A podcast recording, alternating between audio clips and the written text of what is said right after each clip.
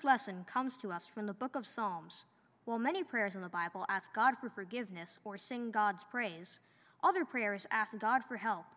This prayer encourages us not to be shy about bringing our fears and needs to God. Listen now to the Word of God as it comes to us from Psalm 13. How long, O Lord? Will you forget me forever? How long must, will you hide your face from me? How long must I bear pain in my soul and have sorrow in my heart all day long? How long shall my enemy be exalted over me? Consider and answer me, O Lord my God.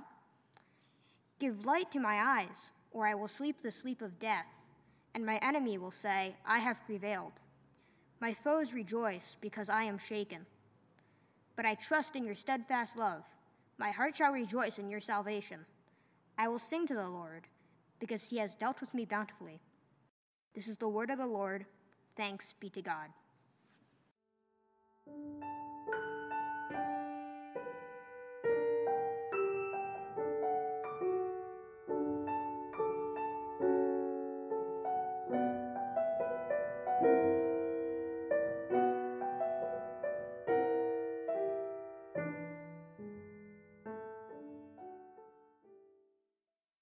Our second lesson comes to us from the Gospel of Luke, the sixth chapter, beginning with the 32nd verse.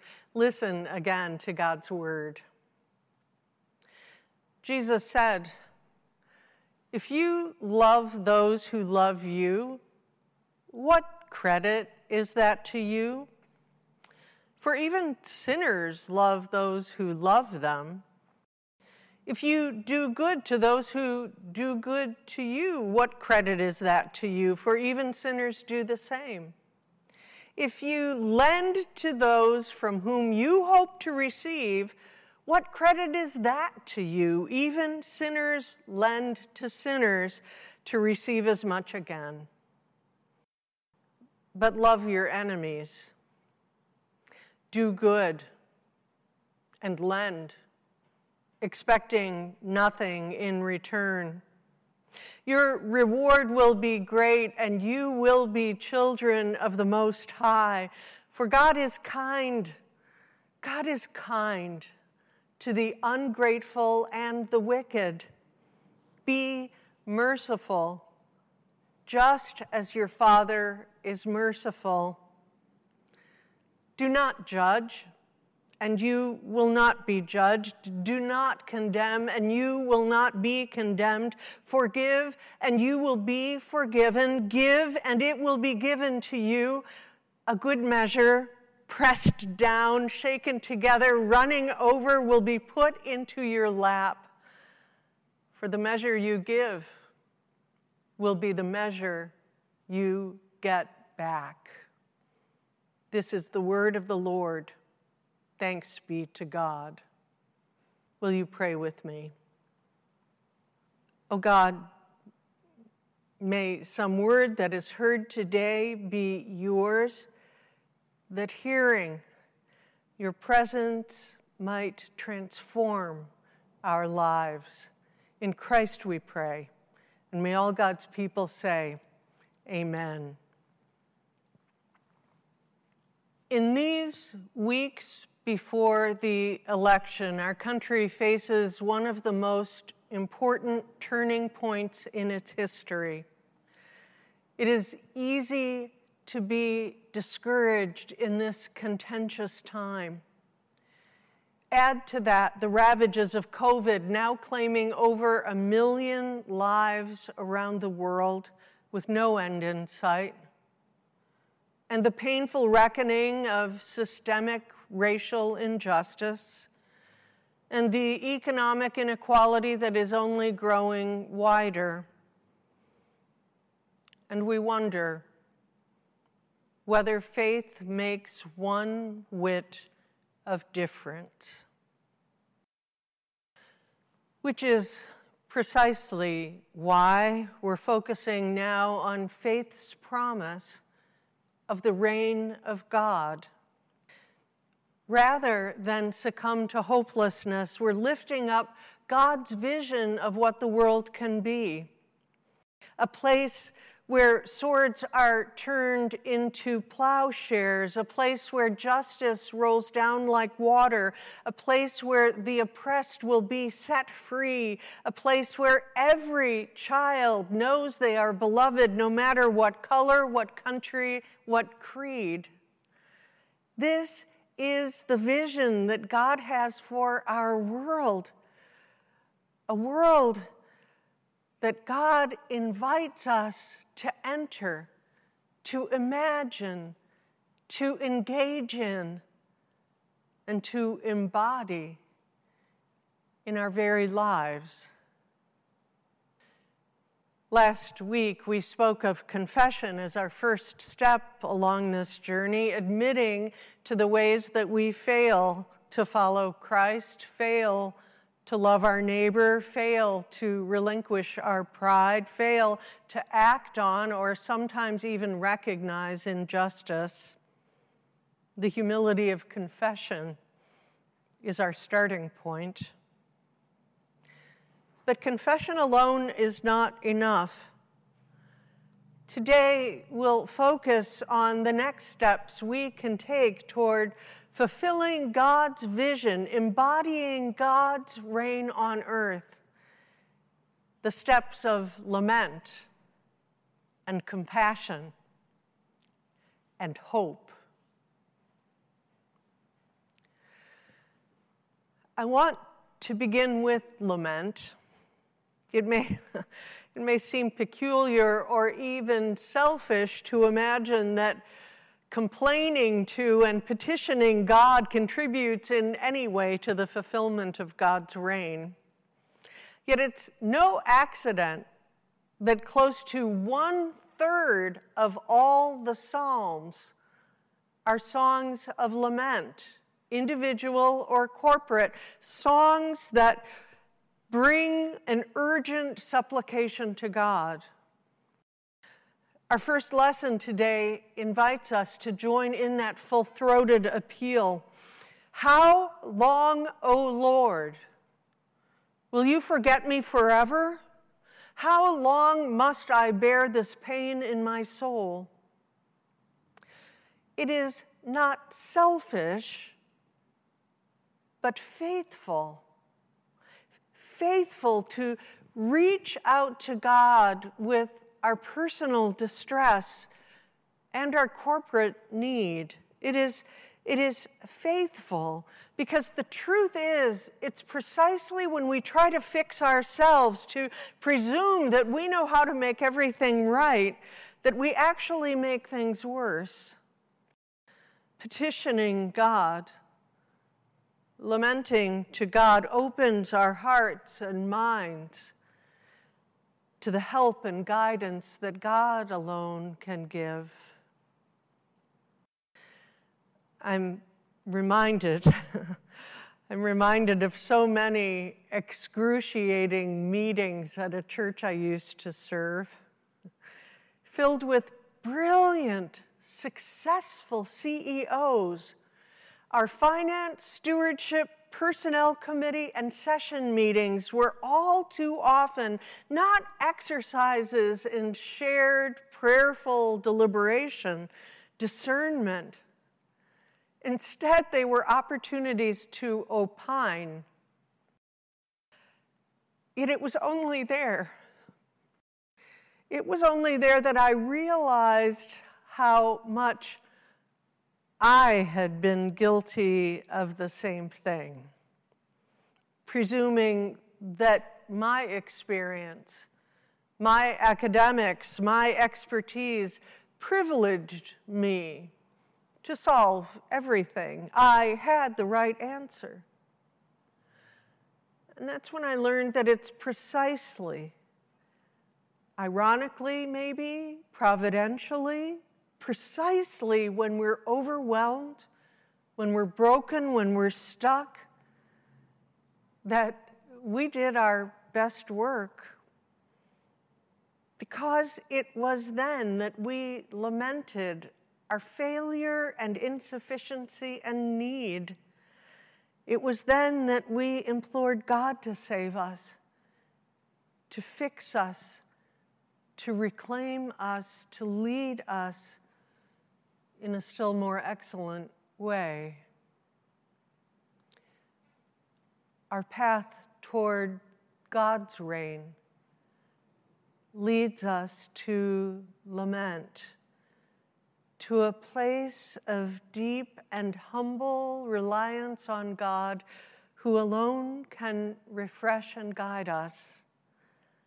And then, and then in our humility and our need, our path takes us to a place of compassion. Today's gospel lesson is just one of the many, many places in Scripture that points us toward compassion. Now, all of us know how valuable it is to have friends and family who know us and love us, people we can count on to have our back and, and tend to us in time of need. This is no small thing. And we need each other in this community of faith and beyond. I was moved last weekend at our new members' reunion when we gathered over Zoom.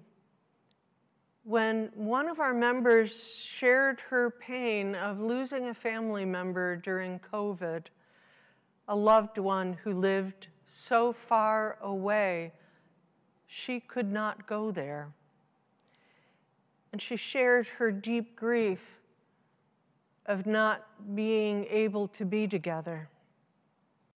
As we on that call all teared up in sympathy, our beloved member also shared with us how deeply important it was to have her church family around her how important it was not only to her, but also to her mother so far away. We need each other. We need our love for one another, our care for one another. It is essential to God's vision for our life together here on earth. How much more then? How much more then is the power of compassion for a stranger and even for an enemy? Love your enemies, do good and lend, expecting nothing in return, Jesus says. Be merciful just as your Father in heaven is merciful. The love God showed us poured out in the humble presence of Jesus, poured out in his blood on the cross, was not just for those who were holy, not just for those who were pure or loyal or faithful or true. Christ's sacrifice Christ's sacrifice was made for the salvation of the whole world sinners, saints, failures, and frauds. So God implores us to embody this same compassion. Do not judge and you will not be judged. Do not condemn, and you will not be condemned. Forgive, and you will be forgiven. Give, and it will be given to you a good measure, pressed down, shaken together, running over, will be put into your lap. For the measure you give will be the measure you get back. And that measure that measure we receive is not only for our own benefit, but for us to share with the whole world, just, just as Christ's resurrection was not merely to give life back to Him, but to give new life to the world. if we're going to try to embody God's reign on earth, this is precisely the time for compassion. Now is the season for love. It is not easy to love our enemies when we see what harm they would do to us or those we love or to the very structures of fairness and justice and peace. Let me be clear loving our enemies doesn't mean approving of their behavior or turning a blind eye to the impact of their choices. Sometimes compassion requires us to have hard conversations which author Austin Channing Brown makes clear in the book of hers we're reading together about racial justice. She says, I learned that harmony, harmony, the absence of outright conflict, often leaves deeper complications untouched. And it's so true. But compassion also requires us to go below the surface of those complications, below the surface of our enemy's imperfections, to see their fear, their brokenness, their sinfulness, which God alone can heal. Should we condemn them for their behavior? Well, we should condemn behavior, sure, but condemn their souls no. Instead, we ought to pray for them that God's transformation will prevail, and we should speak the truth, but speak the truth in love. This is how we come closer to God's reign. After confession, we take the steps of lament and compassion. And then, and then without pretense or Pollyanna wishfulness, in the end, in the end, we turn to hope. Hope not in ourselves, but hope in the future that God alone fulfills. I have to confess that at times like this, at times like the season that we're in, hope may feel like a ridiculous fantasy. Our world seems to be falling apart. Democracy dissolving before our very eyes, inequity winning, injustice growing stronger every day, conflict blossoming. But it doesn't have to be this way. It doesn't have to be this way, which is where, where the faithful work of hope enters in. I've long turned to those who've struggled before us to find that sense of direction and of hope and one of the testimonies to which I've most often turned is that of Václav Havel, the Czech dissident and writer who was imprisoned in the midst of the Velvet Revolution. In his seminal book, Disturbing the Peace, he has this to say about hope. The kind of hope I often think about, especially in situations that are particularly hopeless, such as prison. I understand above all as a state of mind, not a state of the world. Either we have hope within us or we don't. Hope is not prognostication, it's an orientation of the spirit, an orientation of the heart. Hope transcends the world that is immediately experienced and is anchored somewhere beyond its horizons. I feel that its deepest roots are in the transcendental, just as the roots of human responsibility are. He says, hope. Hope in this deep and powerful sense is, is not the same as joy that things are going well, or willingness to invest in enterprises that are obviously headed for early success, but rather this an ability to work for something because it is good, not because it stands a chance to succeed.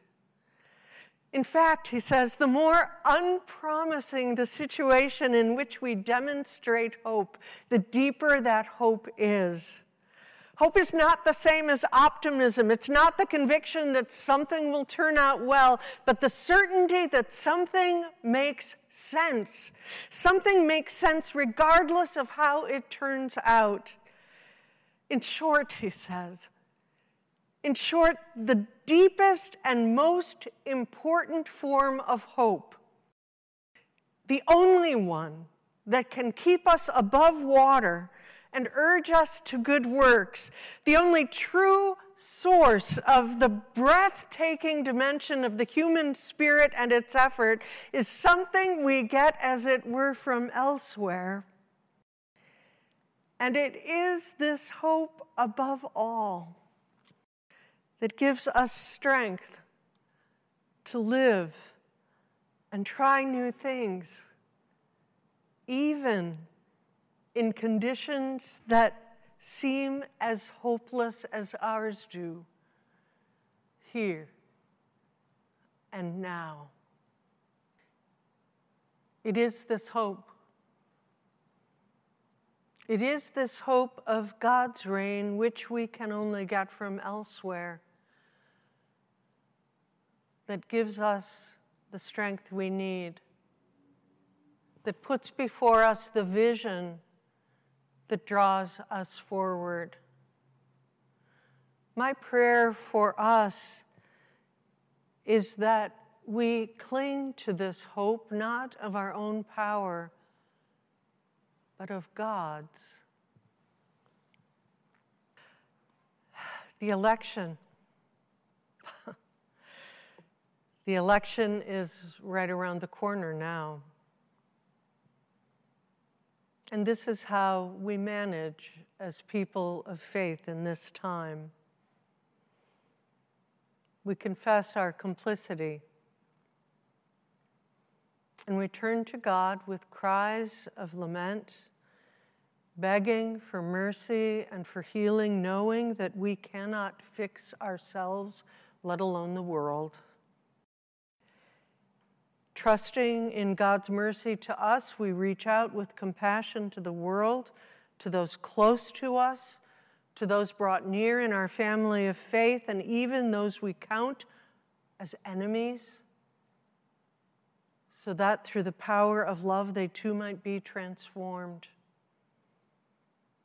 And in all things, in all things we dare we dare, with our heart of hearts, to hope. We, we dare to hope that the world does not need to stay this way. We dare to hope that injustice can be redeemed one vote, one law, one reparation at a time. We dare to hope that the structure of the world we see around us now is not the only option. We dare to hope and in that hope, we find the strength to live and try new things until God's reign becomes complete. Will you pray with me? Oh God, in every age, your people have cried out in lament at our brokenness and need. And in every age, you've urged us not to give up, but by the power of your compassion, you bring your mercy to this world. Encourage our hearts, O Lord, that we might find hope in your eternal love and power and vision. In Christ we pray. Amen.